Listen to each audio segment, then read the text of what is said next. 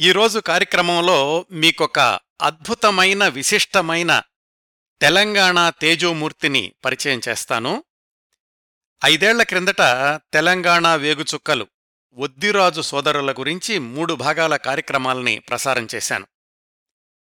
పంతొమ్మిదవ శతాబ్దం చివర్లో అలాగే ఇరవయవ శతాబ్దం మొదట్లో తెలంగాణలో తెలుగు భాషకు అంతగా ప్రాధాన్యత ప్రోత్సాహం ఉండేవి కావు. ఎందుకంటే నైజాం పాలనలో ఉర్దూ మీడియం పాఠశాలలు ఉర్దూలో పరిపాలన ఇలాంటి వాటి వల్ల తెలుగు భాష అక్కడ అలక్ష్యానికి గురవుతూ ఉండేది. అలాంటి పరిస్థితుల్లో కూడా తెలుగులో పుస్తకాలు వ్రాసి పత్రికను ప్రచురించి ప్రింటింగ్ ప్రెస్ను ఏర్పాటు చేసి తెలంగాణలో తెలుగు భాషను తెలుగు సాహిత్యాన్ని నిలబెట్టడానికి ఒద్దిరాజు సోదరులు చేసిన కృషి అనన్య సామాన్యం. ఆ రోజుల్లోనే తెలుగు సాహిత్యంలో విశేషమైన కృషి చేసిన కవులు పండితులు కూడా తెలంగాణ ప్రాంతంలో చెప్పుకోదగ్గ స్థాయిలో ఉన్నారు. ఉర్దూ ప్రభావాన్ని ఎదిరించి కూడా వీళ్ళు తెలుగు భాషా సాహిత్యాలకు చేసిన సేవలు అత్యంత ప్రశంసనీయం. అటువంటి సాహితీమూర్తుల్లో ఒకరు చందాల కేశవదాసు గారు. చాలాసార్లు ప్రస్తావించుకున్నాం పద్దెనిమిది వందల తొంభై పంతొమ్మిది వందలు ఆ మధ్యలో అనేక మంది ప్రముఖులు జన్మించారు.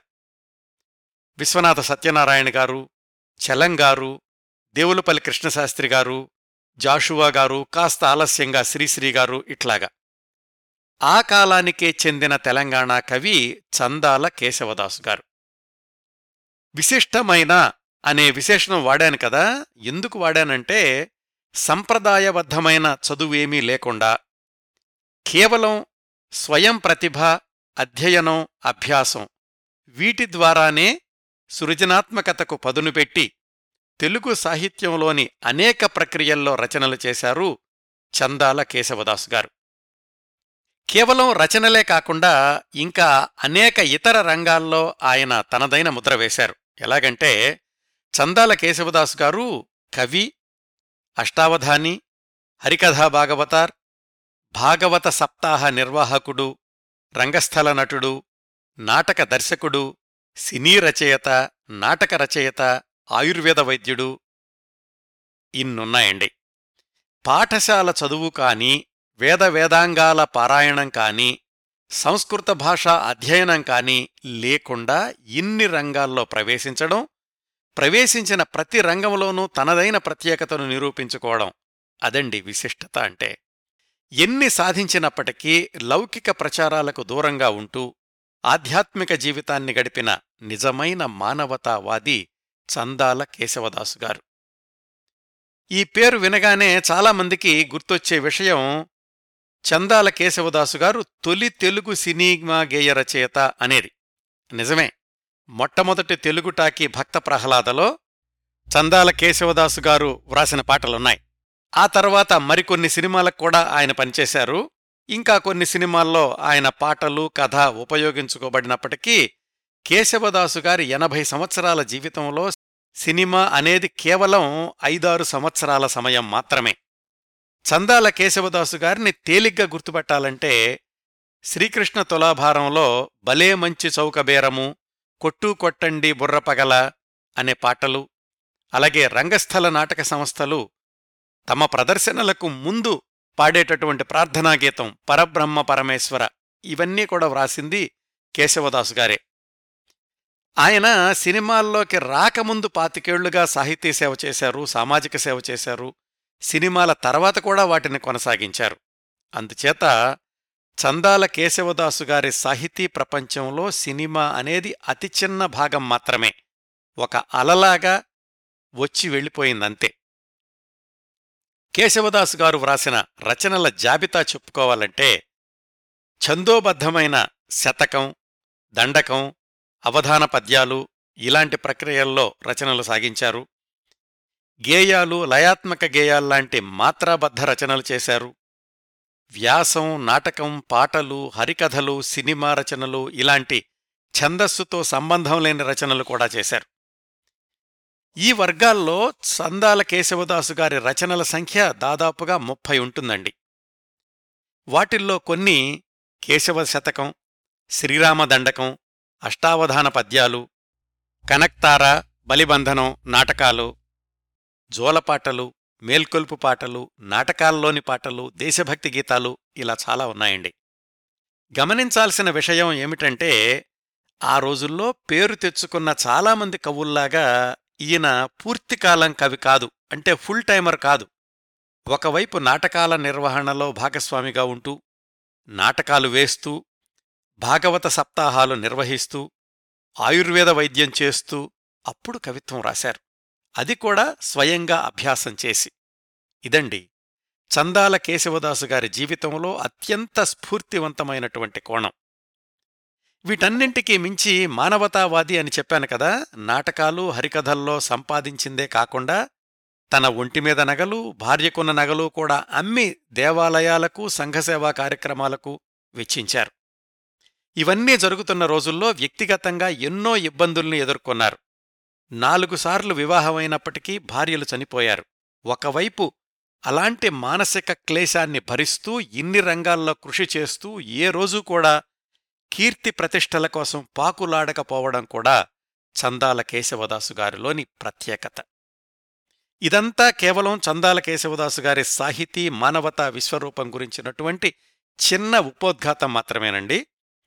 చందాల కేశవదాసు గారి పేరు ఇంతవరకు వినని వాళ్ళకు ఆయన కేవలం సినీ గీత రచయిత అని మాత్రమే తెలిసిన శ్రోతలకు దాసుగారి బహుముఖ ప్రజ్ఞత్వం గురించి ఒక అంచనా వచ్చి ఉంటుందని ఆశిస్తున్నాను. ఆయన జీవన రేఖల గురించి తెలుసుకుంటూ ఇంతవరకు చెప్పుకున్న అంశాల్లో కొన్నింటి వివరాలు తెలుసుకుంటూ మన కార్యక్రమాన్ని కొనసాగిద్దాం. అంతకుముందు ఈ కార్యక్రమ రూపకల్పన కోసం నేను సంప్రదించిన వనరుల గురించి చెప్తాను. చందాల కేశవదాసు గారు పద్దెనిమిది వందల డెబ్భై ఆరులో జన్మించి ఎనభై సంవత్సరాలు జీవించి పంతొమ్మిది వందల యాభై ఆరులో మరణించారు. ఆయన జీవించి ఉండగా ఆయన ఆత్మకథ జీవిత చరిత్ర ఇలాంటివేమీ రాలేదు. అందువల్ల ఆయన గురించిన వివరాలకు ఆధారాలు కేవలం ఆయనతో పరిచయమున్నవాళ్ళు కుటుంబ సభ్యులు చెప్పినవే. వాటిల్లో కొన్నింటికి ఆధారాలు ఉండకపోవచ్చు. ఈ పరిమితుల మధ్య చందాల కేశవదాసు గారు తొలి తెలుగు సినీ గేయ రచయిత అని పరిశోధించి నిర్ధారించి ప్రచురించినవాళ్ళు డాక్టర్ పైడిపాలగారు ఈయన అమలాపురంలో ఉంటారండి. సినిమా పాటల మీద విశేషమైనటువంటి పరిశోధన చేసిన పైడిపాలగారు సినీ గేయ కవుల గురించినటువంటి పరిశోధనలో భాగంగా తొలి టాకీ భక్త ప్రహ్లాదలో నటించిన ప్రహ్లాద పాత్రధారితో కూడా మాట్లాడి చందాల కేశవదాసు గారే ఆ చిత్ర పాటల రచయిత అని నిర్ధారించారు. అలాగే పంతొమ్మిది వందల తొంభైలలో కొలిపాక మధుసూదనరావు గారు అనే ఆయన చందాల కేశవదాసు జీవితము సాహిత్యము అనే యాభై పేజీల సంక్షిప్త పుస్తకం వ్రాశారు. కానీ వాటిల్లో చాలా అంశాలకు అటా అటా అని వ్రాశారే కాని ఆధారాలెక్కడా పేర్కొనలేదు. ఇంకా నల్గొండ జిల్లాకు చెందిన డాక్టర్ ఎం పురుషోత్తమాచార్యులు గారు చందాల కేశవదాసు గారి సాహిత్యం గురించి విశేషమైన కూలంకషమైన పరిశోధన చేసి శ్రీ చందాల కేశవదాసు సాహిత్యము పరిశీలనం అనే సిద్ధాంత గ్రంథాన్ని రెండువేల ఆరులో ప్రచురించారు దానికిగాను పురుషోత్తమాచార్యులు గారికి డాక్టరేట్ పట్టా కూడా వచ్చింది. ఈ పుస్తకాలన్నీ చదివాను. తెలంగాణ భాషా సాంస్కృతిక శాఖ డైరెక్టర్ మామిడి హరికృష్ణ గారు తెలంగాణ తేజోమూర్తులు అనే పుస్తకాన్ని పంపించారు ప్రత్యేకంగా. పైడిపాలగారితోటి పురుషోత్తమాచార్యులు గారితోటి ఫోన్లో రెండు మూడు గంటలు మాట్లాడి నా సందేహాలన్నీ నివృత్తి చేసుకున్నాను.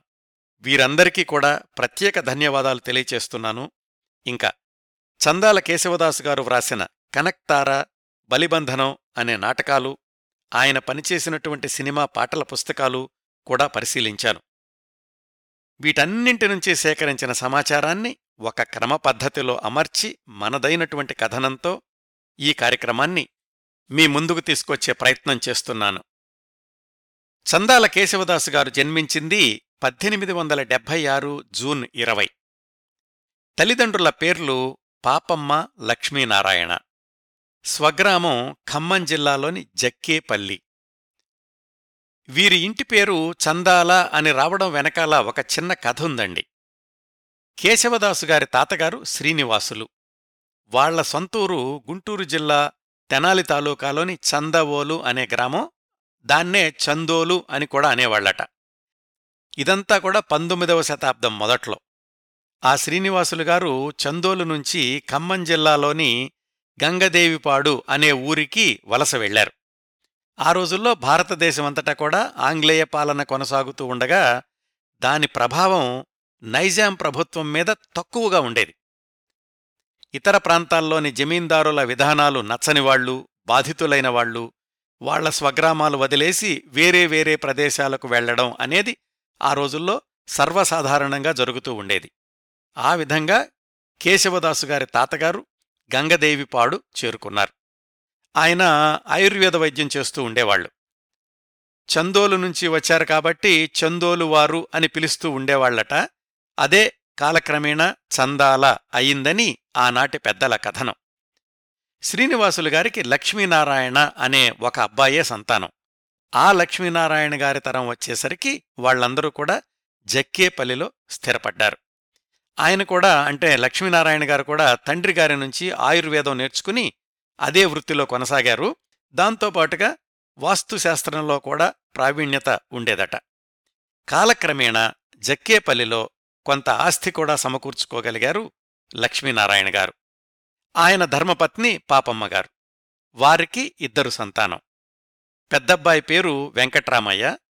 చిన్నబ్బాయే ఈనాటి మన కథానాయకుడు చందాల కేశవదాసు గారు. వెంకట్రామయ్య గారు అంటే లక్ష్మీనారాయణ గారి పెద్దబ్బాయి గంగదేవిపాడు సిరిపురం ఇలాంటి ఊళ్ళల్లో ఉపాధ్యాయుడిగా పనిచేశారు. కేశవదాసు గారు జక్కేపల్లిలోనే తండ్రిగారి దగ్గరనే ఓనమాలు నేర్చుకోవడం ప్రారంభించారు. కాని దురదృష్టం ఏమిటంటే ఆ చదువు ఎక్కువ కాలం కొనసాగలేదు. ఆయన చిన్నతనంలోనే తండ్రిగారు మరణించారు. కేశవదాసు గారి తల్లి కొడుకు చదువు ఆగకూడదు అని ఒక పంతులుగారి దగ్గరకు పంపించారు. జీతం మూడు నెలలకి ఒక పావల. అది కూడా చెల్లించడం కష్టం అవడంతోటి పాపమ్మగారి అక్కయ్య జానమ్మగారు ఆ పావలా తాను ఇస్తాను అని ముందుకొచ్చారు. అయితే అభిమానవతి అయినటువంటి పాపమ్మగారు ఆ సహాయం తీసుకోవడానికి ఇష్టపడలేదు. పెద్ద కొడుకు ఎలానూ ఉపాధ్యాయ వృత్తిలో ఉన్నాడు కదా అని చిన్నవాడైనటువంటి కేశవదాసుని చదువు నేర్చుకో అని అన్నయ్య వెంకట్రామయ్య గారి దగ్గరకు పంపించారు.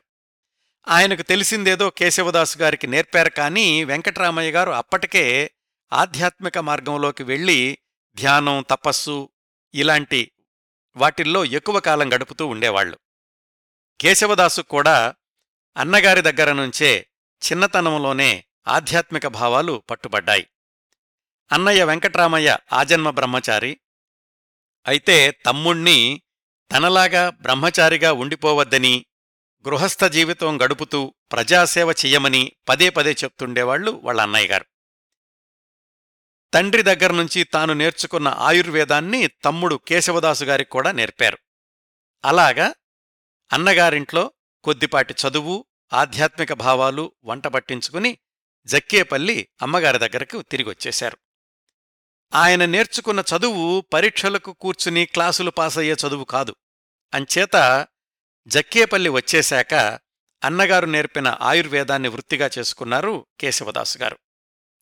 వీటికి తోడు గురుముఖ నేర్చుకున్న చదువు తక్కువే అయినప్పటికీ అక్షరజ్ఞానం వచ్చాక పుస్తక పఠనం మీద ఆసక్తి ఎక్కువయింది దొరికిన పుస్తకమల్లా చదువుతూ ఉండేవాళ్ళు ఇంతకు మించి దాసుగారి బాల్యం ఎదుగుదల గురించిన వివరాలు ఎక్కువగా లభ్యం కావడం లేదు. సంవత్సరాల వారి వివరాలు కూడా లేవు. ఆ రోజుల్లో బాల్య వివాహాలే ఎక్కువ కాబట్టి బహుశా ఆయనకు ఇరవై సంవత్సరాల లోపే వివాహం జరిగుండాలి అయితే మొదటి భార్య వల్ల సంతానం లేకపోతే రెండవ వివాహం చేసుకున్నారు అని ఒక కథనం. ఇద్దరు భార్యలు కూడా చిన్న వయసులోనే మరణించడంతో వైరాగ్యానికి లోనయ్యారు కేశవదాస్ గారు. ఇదంతా బహుశా ఆయనకు పాతిక ముప్పై సంవత్సరాల మధ్యలో జరిగుండాలి అంటే పంతొమ్మిది వందల ఐదు ప్రాంతాలు అనుకోవచ్చు. ఇప్పటి వరకు అంటే పంతొమ్మిది వందల ఐదు వరకు కేశవదాసు గారు రచనలు చేసినటువంటి దాఖలాలు ఏవీ లేవు. డాక్టర్ పురుషోత్తమాచార్యులు గారు వ్రాసిన ప్రకారం నేను సందేహ నివృత్తి చేసుకున్నాక తెలిసిందేమిటంటే కేశవదాసు గారి జీవితంలో తరువాత చెప్పుకోదగ్గ సంఘటన పద్దెనిమిది వందల తొంభై తొమ్మిదిలో జరిగింది. ఆ సంవత్సరం కృష్ణా జిల్లా వత్సవాయి దగ్గరున్న దబ్బాకుపల్లి అనే ఊళ్ళో నాగదాసు అనే ఆయన చేస్తున్న భాగవత సప్తాహంలో పాల్గొన్నారు కేశవదాసు గారు. మరి ఖమ్మం జిల్లా నుంచి కృష్ణా జిల్లా ఎందుకెళ్ళారు అంటే చిన్నప్పటి నుంచి కేశవదాసు గారికి పర్యటనలన్నా వివిధ వ్యక్తులతో పరిచయాలు చేసుకుని వాళ్ళ దగ్గర నుంచి కొత్త విషయాలు నేర్చుకోవడమన్నా చాలా ఆసక్తిగా ఉండేది. ఆ క్రమంలో నాగదాసు గారితోటి పరిచయం ఏర్పడింది. భాగవత సప్తాహం అంటే వారం రోజుల పాటు భాగవతంలోని వివిధ అంశాల గురించి ప్రసంగాలు ఏర్పాటు చేయడం ఆ రోజుల్లో వచ్చినటువంటి భక్తులందరికీ ఉచిత భోజన సౌకర్యాలు కల్పించడం. నాగదాసు గారు చేసినటువంటి భాగవత సప్తాహాన్ని దగ్గరగా పరిశీలించడం అందులో పాల్గొనడమే కాకుండా ఆయన దగ్గర్నుంచి మరిన్ని ఆధ్యాత్మిక బోధనలు నేర్చుకున్నారు కేశవదాసు గారు. అన్నగారి తర్వాత కేశవదాసు గారికి గురువు అనదగిన వ్యక్తి ఈ నాగదాసు గారే. అప్పటికూడా కేశవదాసు గారు అధ్యయనం అభ్యాసంలోనే ఉన్నారు కానీ రచనలు అంటూ ఏమీ చేయలేదు. దాని తర్వాత సంఘటన పంతొమ్మిది వందల ఏడులో జరిగింది. అప్పటికీ ఆయన వయసు ముప్పై ఒక్క సంవత్సరాలు. జక్కేపల్లిలో ఆయన వైద్య వృత్తిని కొనసాగిస్తూనే భక్తి తత్వంతో వివిధ గ్రామాల్లోని దేవాలయాలు సందర్శిస్తూ ఉండేవాళ్ళు అట్లాగా పంతొమ్మిది వందల ఏడులో కోదాడ దగ్గరలో ఉన్న తమ్మర అనే ఊళ్ళో శ్రీరామనవమి ఉత్సవాలు జరుగుతున్నాయని తెలుసుకుని అక్కడికెళ్ళారు తమ్మర దేవాలయ ప్రధాన అర్చకులు నరసింహాచార్యులు గారితో పరిచయం ఏర్పడింది. అప్పటికీ చాలా గ్రంథాలు చదివి ఉన్నారేమో కేశవదాసు గారు. కేశవదాసు గారితో సంభాషించేటప్పుడు ఆయనలోని కవితాత్మను గమనించినటువంటి నరసింహాచార్యులు గారు శ్రీరాముణ్ణి కీర్తిస్తూ ఏదైనా వ్రాసిపెట్టమని కేశవదాసు గారిని అడిగారు. ఆయన కోరిక మేరకు కేశవదాసు గారు చేసిన మొదటి రచన స్తవమాలిక అది చదివినటువంటి నరసింహాచార్యులు గారికి కేశవదాసులోని కవి రచయితకు మంచి భవిష్యత్తు ఉంది అనిపించింది. ఆయనే కేశవదాసు గారిని కవిగా తీర్చిదిద్దారు. పద్యరచనల్లోని మెళకువల్ని పౌరాణిక రచనా విశేషాల్ని వివరంగా నేర్పారు కేశవదాసు గారికి ఆ నరసింహాచార్యులు గారు.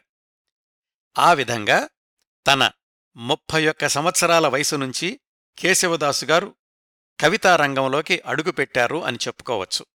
టైం లైన్ ప్రకారం చెప్పుకోవాలంటే పంతొమ్మిది వందల ఏడు శ్రీరామనవమికి నరసింహాచార్యులు గారితోటి పరిచయం అయ్యాక ఆయన శిష్యరికాన్ని స్వీకరించినట్లే అయ్యింది కేశవదాసు గారికి.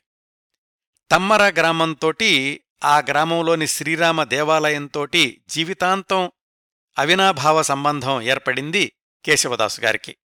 అదే సంవత్సరం అంటే పంతొమ్మిది వందల ఏడు ఆగస్టులో ఆయనతో కలిసి భాగవత సప్తాహాన్ని తమ్మరలో ప్రారంభించారు కేశవదాసు గారు. అది మొదటిది.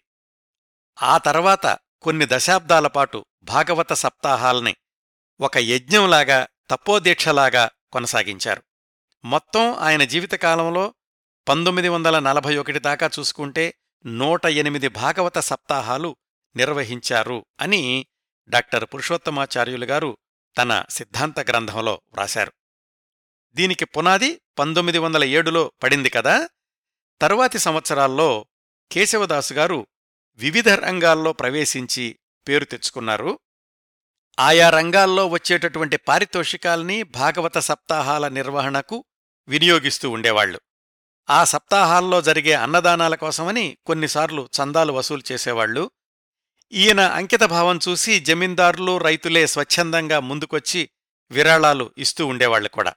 ఈ భాగవత సప్తాహాల్ని కేవలం ఖమ్మం కోదాడ ఆ ప్రాంతాలకే పరిమితం చెయ్యకుండా నిజాం ప్రాంతం దాటి ఆంధ్రదేశంలోని తిరువూరు భద్రాచలం జగ్గయ్యపేట ఇలాంటి అనేక గ్రామాల్లో వాటిని నిర్వహించారు. ఇలాగా జగ్గయ్యపేటలో భాగవత సప్తాహం పూర్తయ్యాక ఒకసారి పండిత సత్కారాలకి డబ్బులు సరిపోకపోతే కేశవదాస్ గారు తన చేతికున్న బంగారు కడియాన్ని కూడా అమ్మేశారట. ఈ కార్యక్రమాలన్నీ ముప్పై నలభై సంవత్సరాల పాటు కొనసాగించారు. మళ్ళీ మనం టైం లైన్లో పంతొమ్మిది వందల ఏడు నుంచి ముందుకెళితే సుమారుగా అదే రోజుల్లో కేశవదాసు గారు హరికథా గానం కూడా ప్రారంభించినట్లు తెలుస్తోంది. లవకుశ అనే హరికథ చెప్పడానికి జగ్గయ్యపేట వెళ్ళారు పంతొమ్మిది వందల పది ప్రాంతాల్లోనే.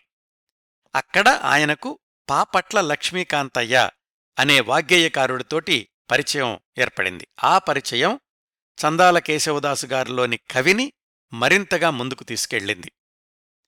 పాపట్ల లక్ష్మీకాంతయ్య గారు అంటే ఆ రోజుల్లో ప్రముఖ సంగీత విద్వాంసులే కాకుండా ఆయన కూడా స్వయంగా కీర్తనలు పద్యాలు వ్రాస్తూ ఉండేవాళ్ళు ఆయనే కేశవదాసు గారిని ప్రోత్సహించి కీర్తనలు వ్రాయించి వాటిని స్వరబద్ధం చేస్తూ ఉండేవాళ్ళు పాపట్ల లక్ష్మీకాంతయ్య గారిని కేశవదాసు గారు తన సంగీత గురువుగా స్వీకరించారు.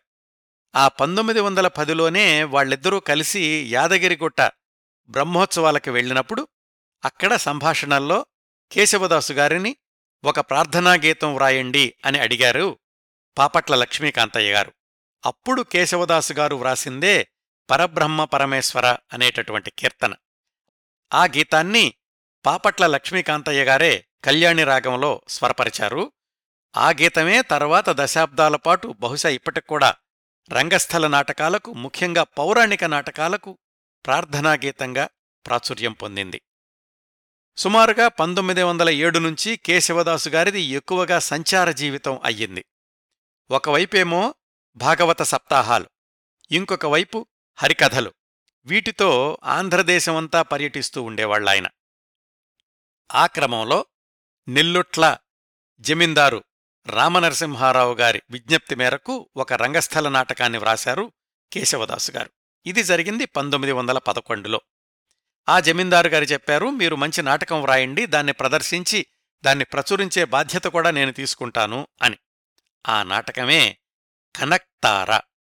పాతికేళ్ళ తర్వాత అది సినిమాగా వచ్చినప్పుడు దాని పేరు కనకతార అయ్యింది కాని కేశవదాసు గారు వ్రాసిన ఒరిజినల్ నాటకం పేరైతే కనక్తార కాకింద తావొత్తనమాట టైం లైన్లో సినిమా విశేషాలు ఓ పాతికేళ్ళ తర్వాత తెలుసుకుందాం. ప్రస్తుతం మనం పంతొమ్మిది వందల పదకొండులో ఉన్నాం కదా? అప్పుడు కేశవదాసు గారు వ్రాసిన ఈ కనక్తార నాటకం విశేషాలు తెలుసుకుందాం. ఇది జానపద ధోరణిలో సాగే వీరరస ప్రధానమైనటువంటి నాటకం. రాజ్యాధికారం కోసం ఎత్తులు పై ఎత్తులు మోసాలు వాటిని ఎదుర్కొనే ఉపాయాలు ఇలా సాగుతుంది. సాధారణంగా నాటకం పేరు అనేది ముఖ్య పాత్రధారి పేరో లేకపోతే నాయక పేరో నాయకుడి పేరో అయ్యుంటుంది కదా? కనకతార పేరు మాత్రం అలా కాదు. తార కనకసేనుడు అనే అక్కా తమ్ముళ్ళ పేర్లు.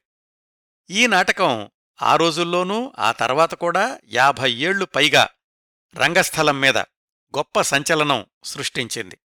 దీనిలో కేశవదాసు గారు దృశ్యాలు అల్లినటువంటి విధానం అద్భుతంగా ఉంటుందండి. ఈ నాటకం వ్రాసేటప్పటికీ సినిమా అన్న ప్రక్రియే లేదు పంతొమ్మిది వందల పదకొండుకి.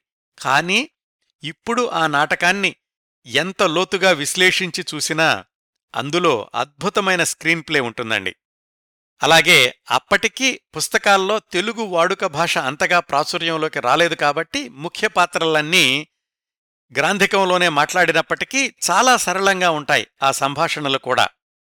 సందర్భానుసారం వచ్చే పద్యాలు కూడా సరళమైనటువంటి గ్రాంధికంలోనే వ్రాశారు. ఉదాహరణకు మొదటి అంకంలో వచ్చే ఒక పద్యం చదివి వినిపిస్తాను మీకు.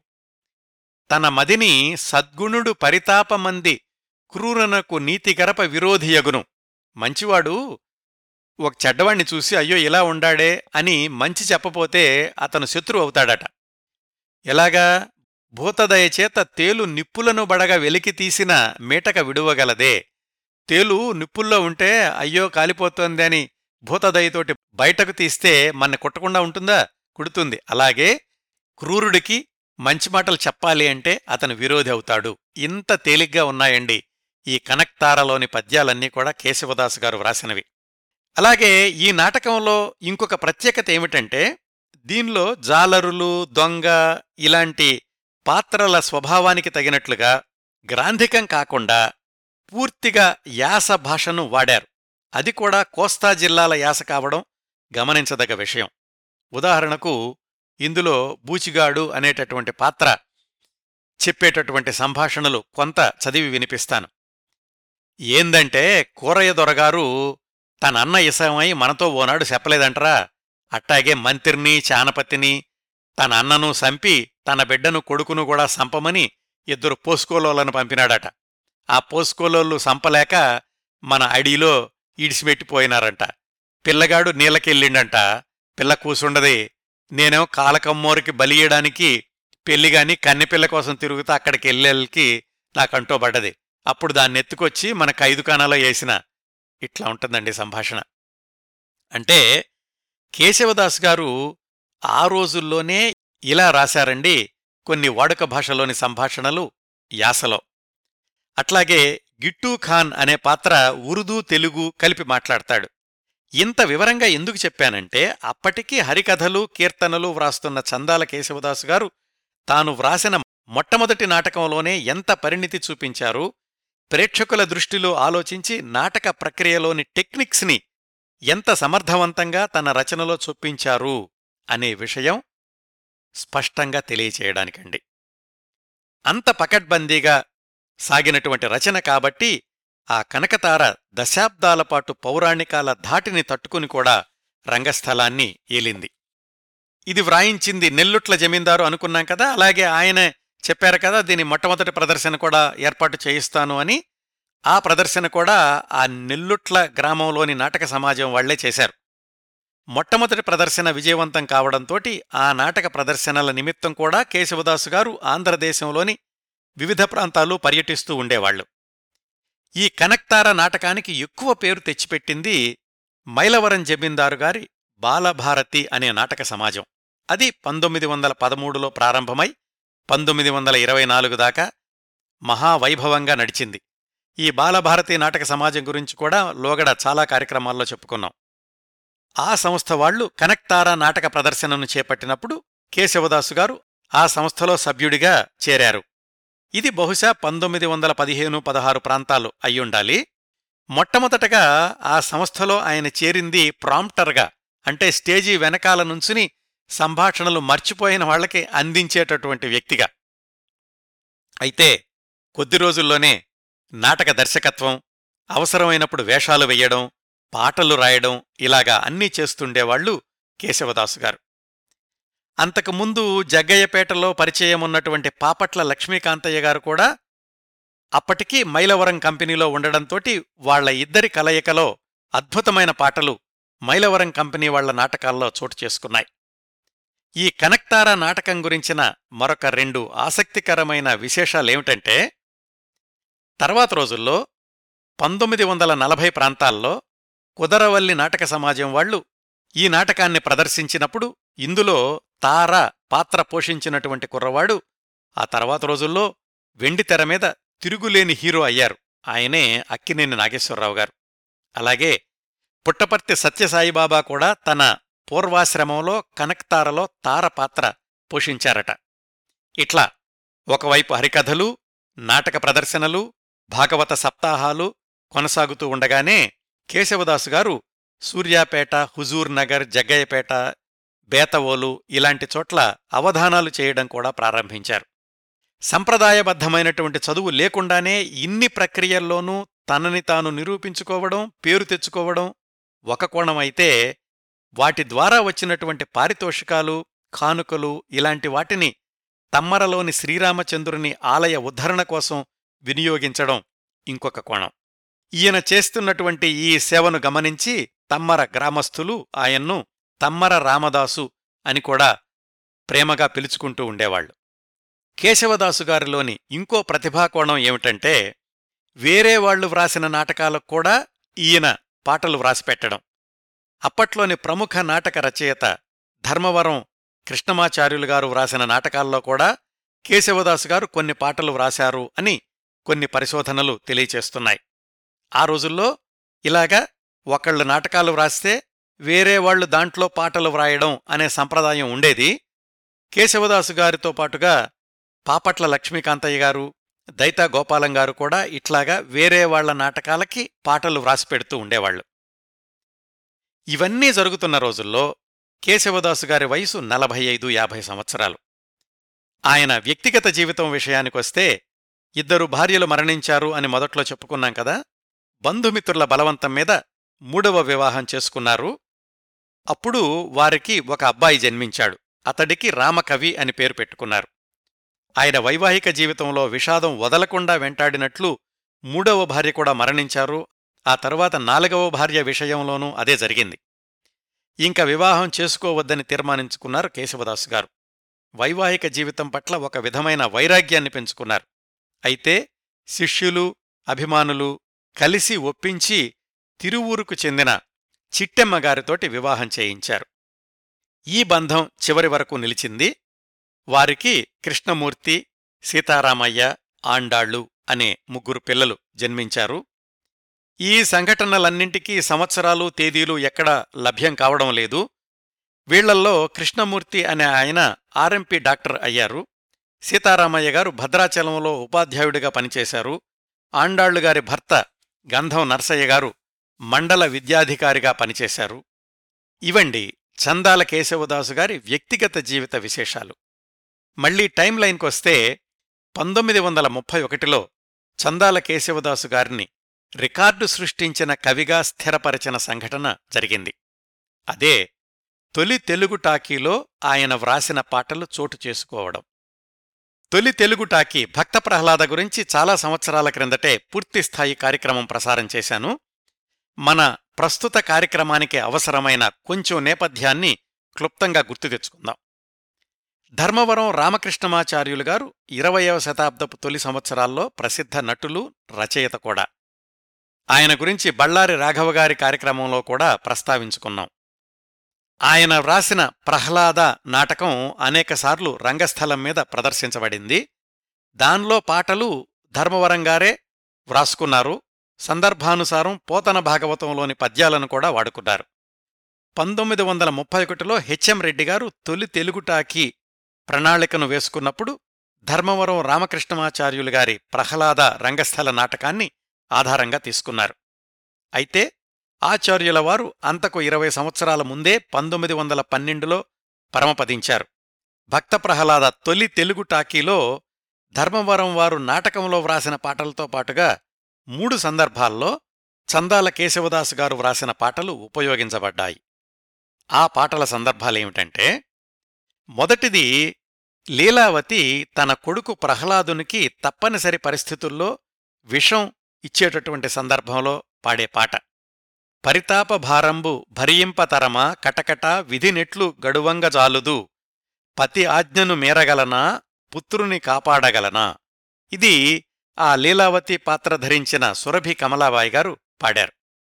ఆ సినిమాలోని రెండో సందర్భం ఏమిటంటే నారాయణ నామస్మరణ చేస్తూ తండ్రికి కోపం తెప్పిస్తున్నటువంటి ప్రహ్లాదుణ్ణి మందలిస్తూ తల్లి లీలావతి పాడే పాట. తనయా ఇటులన్ పలుక తగదు తండ్రి మాటలు వినక అలా సాగుతుందా పాట. ఇంకా మూడోది తన భార్య లీలావతిని ఇంద్రుడు చెరపట్టాడు అన్న వార్త విని హిరణ్యకశిపుడు పాడేటటువంటి పాట. భీకరంబగు నా ప్రతాపంబునకు భీతి లేక ఇటు చేసెదవా? ఇలా ఉంటుందండి. ఇవి చందాల కేశవదాసు గారు వ్రాసినవి. ఈ సినిమా నిర్మాణ సమయానికి నాటక రచయిత లేరు కాబట్టి అప్పటికి జీవించి ఉండి పాటలు వ్రాసిన చందాల కేశవదాసు గారే తొలి తెలుగు సినీ గేయ రచయిత అని విశ్లేషకులు నిర్ధారించారు.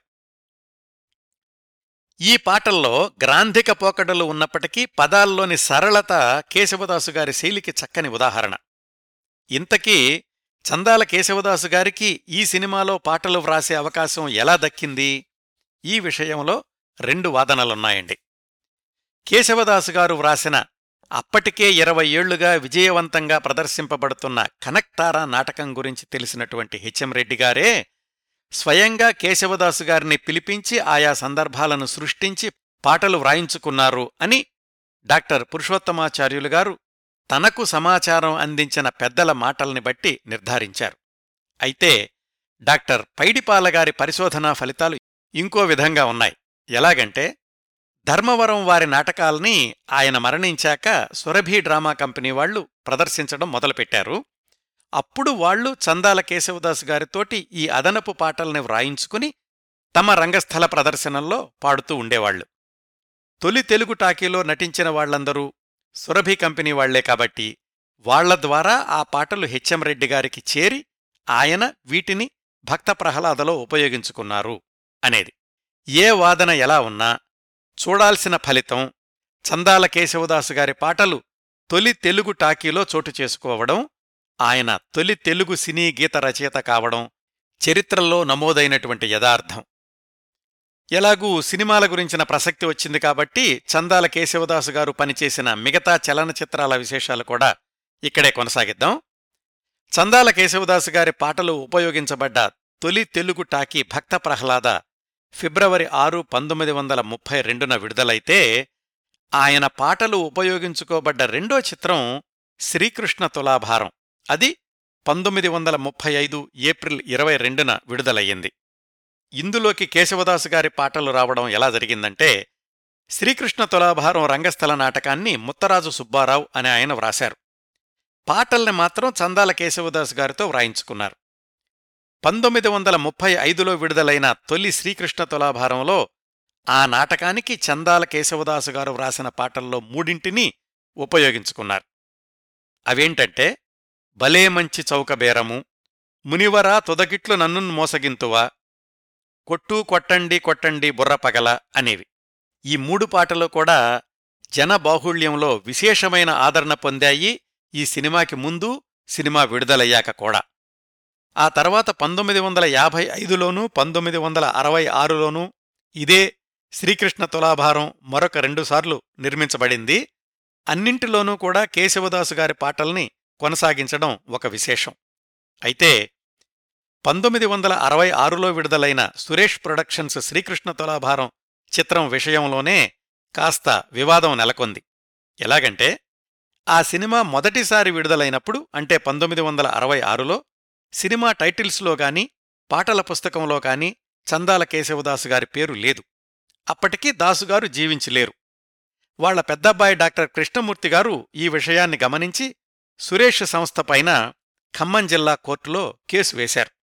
ఆ కేసు ఐదేళ్ళపాటు కొనసాగి పంతొమ్మిది వందల డెబ్భై ఒకటి ఫిబ్రవరి ఏడున ఆ పాటల రచయిత కేశవదాస్ గారేనని ఆయన పేరు ఉండి తీరాల్సిందేనని తీర్పొచ్చింది.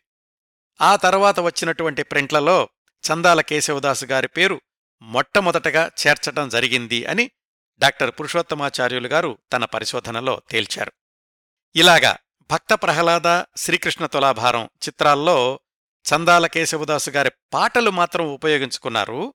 అయితే ఆయన తొలిసారి పూర్తిగా కథ మాటలు పాటలు సమకూర్చిన చిత్రం పంతొమ్మిది వందల ముప్పై ఐదు అక్టోబర్ నాలుగున విడుదలైన సతీ అనసూయ. దీని నిర్మాత దాసరి కోటిరత్నం గారి గురించి కూడా లోగడ నేను పూర్తిస్థాయి కార్యక్రమం చేశాను. ఈ సినిమా రచన కోసమని కేశవదాసు గారు స్వయంగా కలకత్తా వెళ్ళారు అని కూడా కొన్ని కథనాలు చెప్తున్నాయి. ఈ సినిమా పాటల పుస్తకంలో కూడా చందాల కేశవదాసు గారి చిత్రాన్ని ప్రత్యేకంగా పూర్తి పేజీలో ముద్రించారు. ఆ తర్వాత చందాల కేశవదాసు గారి కనక్తారా నాటకం ఆధారంగా తయారైనటువంటి చిత్రం కనకతార. పంతొమ్మిది వందల ముప్పై ఏడు ఏప్రిల్లో విడుదలయ్యింది. ఈ సినిమాకి కథ మాత్రం కేశవదాసు గారి నాటకంలోంచి తీసుకుని పాటలు మాటలు సముద్రాల రాఘవాచార్య గారితోటి వ్రాయించుకున్నారు. ఆయనకు రచయితగా ఇదే మొదటి చిత్రం. ఆయన వ్రాసిన పాటలతో పాటు మూలమైనటువంటి కనక్తారా నాటకంలో కేశవదాసు గారు వ్రాసిన మూడు జానపద బాణీలోని పాటల్ని రెండు పద్యాలను మాత్రం యథాతథంగా ఈ చిత్రంలో వాడుకున్నారు. ఎందుకంటే అప్పటికి పాతికేళ్ళుగా కేశవదాసు గారు వ్రాసినటువంటి ఆ పాటలు పద్యాలు ప్రేక్షకుల నోళ్ళల్లో నానిపోయి ఉన్నాయి కాబట్టి. ఇవండి చందాల కేశవదాసు గారు పనిచేసినటువంటి సినిమాలు ఆయన పాటలు ఉపయోగించబడ్డ సినిమాలు. మొత్తంగా చూస్తే కేశవదాసు గారి సినీ జీవితం నాలుగైదు సంవత్సరాలు మించి లేదు. ఆయనకున్నటువంటి వివిధ ఇతర వ్యాపకాల వల్ల అలాగే ఆయన వ్యక్తిగత జీవితంలోని ఇబ్బందుల వల్ల ఆయన సినీ రంగంలో కొనసాగి ఉండలేకపోవచ్చు అని కొంతమంది అభిప్రాయం. మళ్ళీ మనం టైం లైన్లో పంతొమ్మిది వందల ముప్పైలకొచ్చి చందాల కేశవదాసు గారి జీవితంలోని మరికొన్ని సంఘటనల గురించి తెలుసుకుందాం. పంతొమ్మిది వందల ముప్పై ఒకటిలో చందాల కేశవదాసు గారు జగ్గయ్యపేటలో విరాట పర్వం అనే హరికథ చెప్పారు. ఆ కార్యక్రమాన్ని ఆశాంతం ఆస్వాదించిన ఆ కాలంలోని ప్రముఖ రచయిత శ్రీపాద కృష్ణమూర్తి గారు అభినవ సూత అనే బిరుదునిచ్చారు కేశవదాసు గారికి. ఆ సందర్భంలోనే కార్యక్రమ నిర్వాహకులు దాసుగారికి ఒక వజ్రపు టొంగరాన్ని బహుకరించారు. ధనం సంపాదన కీర్తి పేరు ప్రతిష్టలు ఇలాంటివి ఏమీ పట్టించుకోని కేశవదాసు గారు ఆ ఉంగరాన్ని అక్కడే అమ్మేసి వచ్చినటువంటి ధనాన్ని తమ్మర దేవాలయానికి ఇచ్చేశారట. ఆ కార్యక్రమ పరంపర ముగించుకుని ఇంటికెళ్ళాక దాసుగారి భార్య అడిగారు ఏమండి ఏది బహుమతిగా వచ్చిన ఉంగరం అని? అప్పుడు దాసుగారు ఆ ఉంగరం అమ్మేసినటువంటి విషయం చెప్పారు భార్యకు. ఆవిడన్నారట అయ్యో ఒకసారి నేను చూసేదాన్ని కదా అని. అప్పుడు ఆయన భార్యకు చెప్పినటువంటి సమాధానం పిచ్చిదానా చూస్తే ఇంకా వ్యామోహం పెరుగుతుంది అది భగవన్నామ సంకీర్తన వల్ల వచ్చింది కాబట్టి భగవంతుడి దగ్గరకే చేరింది అని. ఇలాంటిదే ఇంకో సంఘటన. సతీ అనసూయ సినిమాకి పనిచేయడానికని కలకత్తా వెళ్ళారని చెప్పుకున్నాం కదా అక్కడ వాళ్ళు ఆరొందల రూపాయలో ఎంతో పారితోషికం ఇచ్చారు. దాంతోటి కలకత్తాలోనే తమ్మర శ్రీరామచంద్రమూర్తికి రెండు చామరలు అలాగే ఒక వెండి గొడుగు కొని తీసుకొచ్చి వాటిని ఆ దేవాలయానికి ఇచ్చేశారు. కలకత్తా నుంచి ఇంటికొచ్చేశాక అంటే పంతొమ్మిది వందల ముప్పై ఆరు ముప్పై ఏడు ప్రాంతాల్లో ఇంటి సమస్యలు ఆర్థిక సమస్యలు ఎక్కువ అవడంతోటి జక్కేపల్లిలోనే హరికథలు చెప్పడం ముమ్మరం చేశారు. పంతొమ్మిది వందల నలభై ఒకటిలో పోలంపల్లిలో నలభై రోజుల పాటు మహాభారతం హరికథాగానం చేశారు. అక్కడ కూడా వచ్చినటువంటి డబ్బుల్లో అధిక శాతం దేవాలయాలకిచ్చేసి మిగిలింది మాత్రం కుటుంబ ఖర్చులకు తెచ్చుకుంటూ ఉండేవాళ్ళు ఆ సందర్భంలో పోలంపల్లి వాస్తవ్యులు కనకతార నాటక ప్రదర్శన పట్ల ఆసక్తి చూపడంతోటి అక్కడే ఉండి వాళ్ళకు కనక్తార నాటకం నేర్పించి ప్రదర్శింపచేశారు. అట్లా వాళ్ళు ఇచ్చినటువంటి పారితోషికాన్ని కూడా ఆ ఊర్లోని గ్రంథాలయానికే ఇచ్చేశారు. దాసుగారిలోని దానగుణానికి ఔదార్యానికి ఇంకొక ఉదాహరణ తన సొంత ఖర్చులతో అత్తగారూరు తిరువూర్లో మంచినీళ్ళ బావి తవ్వించడం. శ్రీరామనవమి వేడుకల కోసం భద్రాచలం వెళ్ళే యాత్రికుల కోసం సౌకర్యంగా ఉంటుందని ఊరి ప్రజలకు ఉపయోగపడుతుందని కూడా ఆ బావి తవ్వించారు. అలాగే శ్రీరామనవమి సందర్భంలో భద్రాచలానికి కాలినడకన వెళ్ళేటటువంటి భక్తులకు తిరువూరులో ఉచిత భోజన సదుపాయాలు కూడా కలగజేస్తూ ఉండేవాళ్ళట దాసుగారు. కేశవదాసుగారిలో ఇంకో చెప్పుకోదగ్గ గుణం ఏమిటంటే ఎన్ని కష్టాలున్నా ఎవ్వర్నీ చెయ్యి చాచి అడిగేవాళ్ళు కాదు. తన ప్రదర్శనలో వచ్చిన డబ్బుల్నే వాడుకునేవాళ్ళు వాటిల్లోనే దాన ధర్మాలు చేసేవాళ్ళు సాధారణంగా ఆ రోజుల్లో ఇలాంటి పండితులు ఏ జమీందారు గారి దగ్గర చేరినప్పటికీ వాళ్ళే ఆశ్రయం ఇచ్చి అన్నీ చూసుకునేటటువంటి అవకాశాలున్నాయి. కాని కేశవదాసు గారు ఎప్పుడూ అటువైపు వెళ్ళలేదు ఆయన సాహిత్యం అంతా దేవుడితోటి ప్రజలతోటే. దీనికి ఇంకొక ఉదాహరణ జక్కేపల్లి దగ్గరున్న రాజుపేటకు చెందిన వెంకయ్య అనే దళితుడు దాసుగారి హరికథలు వినడానికి క్రమం తప్పకుండా వస్తూ ఉండేవాడు. అతడి బీదరికాన్ని చూసి అతణ్ణి తన ఇంటికి తీసుకొచ్చి భోజనం పెట్టించడమే కాకుండా ఆయన భోజనం చేస్తున్నంతసేపు దాసుగారు విసనికర్రతో విసిరారట. ఇలా సాగుతున్న కేశవదాసుగారికి ఎదురైన పెద్ద దెబ్బ పంతొమ్మిది వందల నలభై ఎనిమిదిలో రజాకార్లు జక్కేపల్లిలోని ఆయన ఇంటిని దోచుకోవడం. ఆ దోపిడిలో ఆయన రచనా సంపద ఇంట్లో వస్తువులు ధనధాన్యాలు సర్వం కోల్పోయారు. ఇంకక్కడుండలేక జక్కేపల్లి నుంచి ఖమ్మం చేరుకున్నారు. అప్పటికీ వాళ్ళ పెద్దబ్బాయి కృష్ణమూర్తి గారు ఆర్ఎంపీ వైద్యుడిగా డిప్లొమా తీసుకుని వైద్య వృత్తిలోకి ప్రవేశించారు. అయితే ఆనాటి పరిస్థితుల ప్రకారం వైద్య వృత్తికి పట్నం కంటే పల్లెటూళ్ళే మంచివి అని తండ్రిని ఒప్పించి పంతొమ్మిది వందల యాభైలో నాయకన్ గూడెం వెళ్ళారు అందరూ. అక్కణ్నుంచి ఆయన మరణించే మరొక ఐదేళ్ళపాటు కేశవదాసు గారు ఉన్నారు. అప్పటికే డెబ్భై నాలుగు సంవత్సరాల వయసు రావడంతోటి పర్యటనలు తగ్గించుకున్నారు. వృద్ధాప్య సమస్యలు కూతురికి ఇంకా వివాహం కాలేదు అనేటటువంటి విచారం ఆయన్ను వెంటాడుతూ ఉండేవి.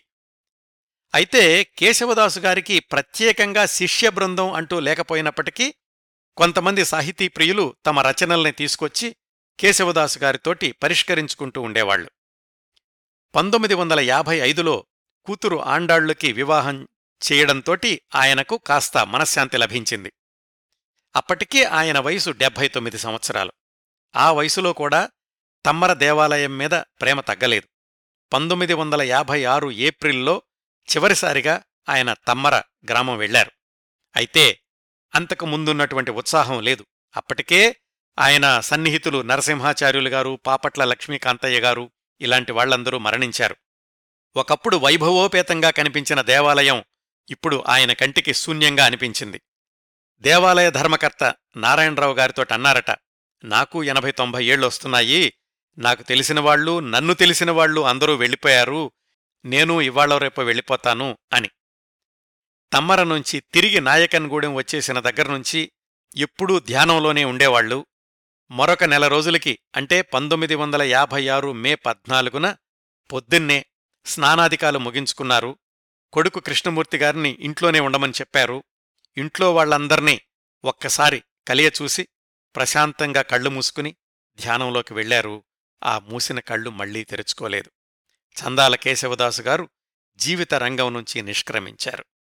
జీవించినంతకాలం తన సహజ పాండిత్యంతో అనేక ప్రక్రియల్లో తనని తాను నిరూపించుకున్న చందాల కేశవదాసు గారు తన బహుముఖ ప్రజ్ఞత్వాన్ని మించిన మానవత్వంతో జీవించారు. ఐహిక బంధనాల్ని ఐహిక సౌకర్యాలను తామరాకు మీద నీటిబొట్టులాగా స్వీకరించారు. జీవితమంటే పరోపకారమే నమ్మిన దైవానికి సమర్పణే అని భావించారు అలాగే జీవించారు. ఇవండి సహజ కవి తొలి తెలుగు సినీ గీత రచయిత బహుముఖ ప్రజ్ఞావంతుడు చందాల కేశవదాసు గారి గురించి నేను సేకరించగలిగినన్ని విశేషాలు. దాసుగారి జన్మదినాన్ని క్రమం తప్పకుండా ఘనంగా నిర్వహిస్తున్న తెలంగాణ ప్రభుత్వ చిత్తశుద్ధి అభినందనీయం. ఈ కార్యక్రమాన్ని ఇంతటితో ముగిస్తానండి.